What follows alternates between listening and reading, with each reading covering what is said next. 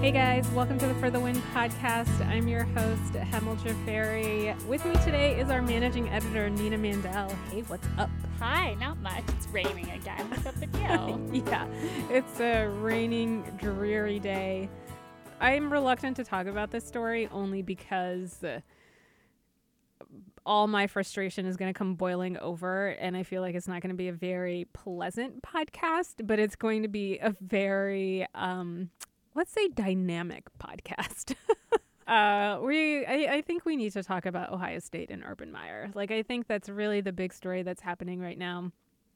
And there's been a series of uh, God, I guess scandals, really terrible things that have kind of gone down at Ohio State recently. Like we're talking about what happened with their wrestling team, uh, Jim Jordan, and Urban Meyer.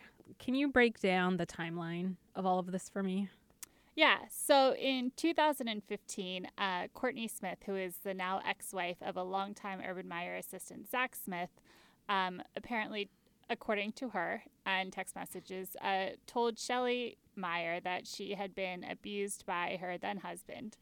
Shelley told her that she was going to tell Urban, um, and Courtney said, Okay, I think he should know because I think that the you know my ex-husband shouldn't be influencing young men um so that happened in 2015 um earlier this year zach smith got fired over um when it became public that this happened and urban meyer was asked if he knew about it at media day urban meyer said that he didn't um, but then yesterday which is wednesday i think uh, the, an interview. It's been a long week. It's been a long week. Yeah. Um, an interview with Courtney Smith came out and said that she knew uh, that she had told Shelley what had happened. Yeah, which leads to speculation that she, that Shelley Smith told her husband. Right, which or Shelley, Shelly Meyer. Meyer. Yeah, I keep messing that up too. Um, Shelley Meyer had told her husband. Um, so Ohio State put Urban Meyer on administrative leave. One of the things that I'm wondering about is Zach Smith was fired in July, like Mhm. after all this became public.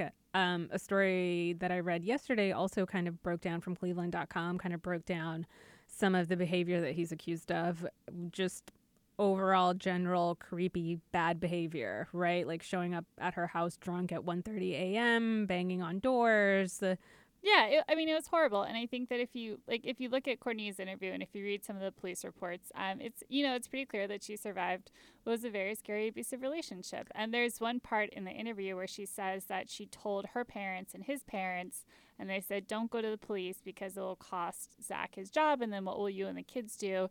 And that's such a familiar thing. I think whenever we talk about domestic violence, that that's the response. And yeah, um, so that's what's happened. Yeah. So one other thing that I'm curious about is why did it take so long, if you can say so long, for this story to kind of trickle down to Urban Meyer? Yeah, I mean, so I don't know why it took so long, um, but you know, she, sh Courtney Smith was very brave and came out and told a reporter this and told um, and did a video interview with a platform called Stadium. Um, and I, I mean, I think if you look at the reaction to her, especially on social media, um, you know, it, it's pretty clear why it would take just a little bit for her to come out and say this publicly. Um, obviously, you know, there's been a lot of people who've been very supportive, but her life is going to be forever changed. Her kids' lives are going to be forever changed. I think it's really hard to come forward with this. Um, and I think that's probably why it took so long. Yeah, and a lot of the I don't want to say argument on the internet because that's all the internet basically is is arguments, but there has been a lot of people are kind of wondering, well, what does he have to do with it, right? There's been a lot of backlash um, about uh, it, that Urban Meyer shouldn't be really be held responsible. Yeah, there's Yeah. a ton of that. Um, and Dan Wetzel on Yahoo pointed out that him and his wife, because his wife is an Ohio State nurse, are both mandatory reporters, meaning that they have to legally report domestic violence to the police. So, like, that's one thing, or to their supervisors. I, I might be getting that wrong, but they have to report it to somebody. Yeah. Um, so like that's one thing, but also, you know, Zach Smith was responsible for influencing the lives of dozens and dozens of young men that we want to send out into the, to the world to also be husbands and fathers and coaches. And it's Urban's job to make sure that his staff is someone that those kids can look up to. And I say kids are 18, 19, 20, 21, 22, but they're still, you know, I think you remember your coaches and they make a huge impression on you. Yeah. Um, you actually wrote a column about this today as well, which is really thinking about have we even come very far as far as this conversation is concerned. Uh, Yeah, I did. Um, so I, I was reading the replies. Obviously, people on social media are terrible, right? But it was sort of shocking to me, even in this day, how many people were reading Brett McMurphy, the reporter who first broke the stories, um, story, and were replying, "Oh, that's fake blood. Oh, she's making it up." And the same on Twitter, saying, "Oh, she's getting paid. Like, why is she doing this?" And this comes uh, only a couple days after uh, Johnny Manziel um, won a starting job in Montreal, which is two years after he made his ex girlfriend go deaf in her ear because he slammed her against the car seat so hard. And I'm so I'm just wondering when we talk about everything that's changed um, in the Me Too era and since Ray Rice and just like you know coming into 2018, you would hope that people would believe or you would hope that people would understand why this is important. And I think it's stunning about how much they still don't. There's another story actually about domestic violence involving NHL um, Nashville Predators uh, player Austin Austin Watson, who had a, a scuffle with his girlfriend in public, and you know he pleaded guilty to lesser charges.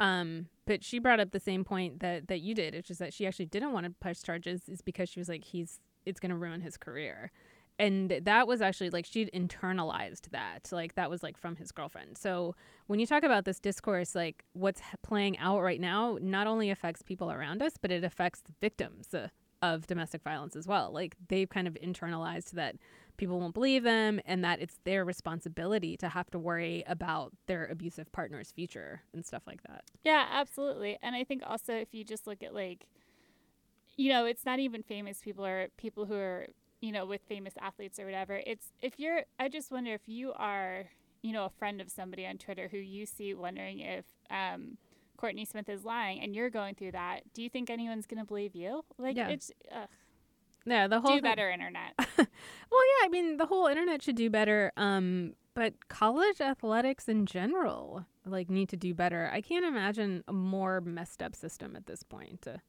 I mean, I think the whole world needs to do better.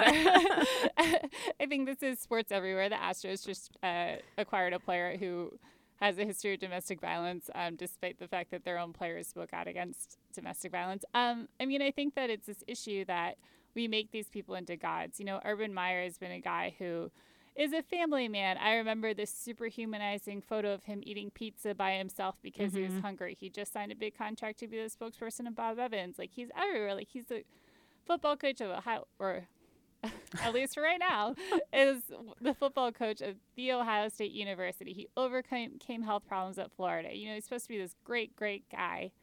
And I think when you have guys like that, no matter how many times we go through this, whether it's, and I'm not putting him in the same level as Joe Paterno, but whether you, it's Joe Paterno or some other guy that we, or some other athlete or football figure or whoever that we just think is a rock star and is untouchable and is a great guy, we have to remember that. What are we letting go when we're just thinking these people are the best? yeah we've mythologized them to the point of making them infallible. Yeah. and of course in the culture of winning at all costs right? Um a lot of the reaction from ohio state fans is like eh but he got us wins so what does he really have to do with it? Right? Like there's a lot of stuff that people are willing to let slide because of the wins Yeah, I mean, I think this would still be impactful. Urban Meyer is probably the third most important football coach, if not the most important football coach. I'm, I'm sort of just like ranking this arbitrarily in my head and putting Saban first. But, you know, he's one of the most important college football coaches in the country. I think that this is going to be the biggest.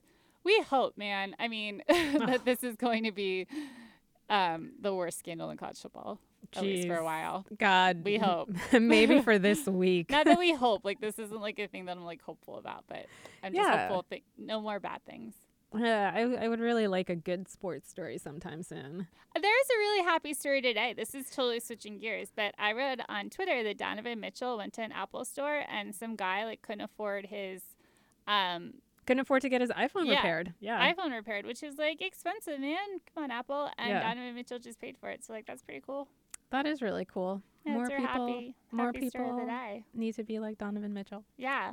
and Michael Porter Jr. is um, killing random fans in NBA 2K, like just like inviting them over his house to beat them in 2K. So like that's pretty fun. Well, did they play virtually or did he like actually go? no, to the- they they came over his house. Are to you his condo? Yeah. That's not wise, dude. Don't do that. Don't invite strangers to your house. Emil finds the worst in these happy sports stories. you that's like rule number 1 of interneting. Don't invite strange people to your home. I mean, yeah, I assume like security was on this island. It's a nice story. People in Colorado are nice. No, they're very nice. All right, guys. Nina, thanks for hanging out. Thank you guys for listening. And Charles will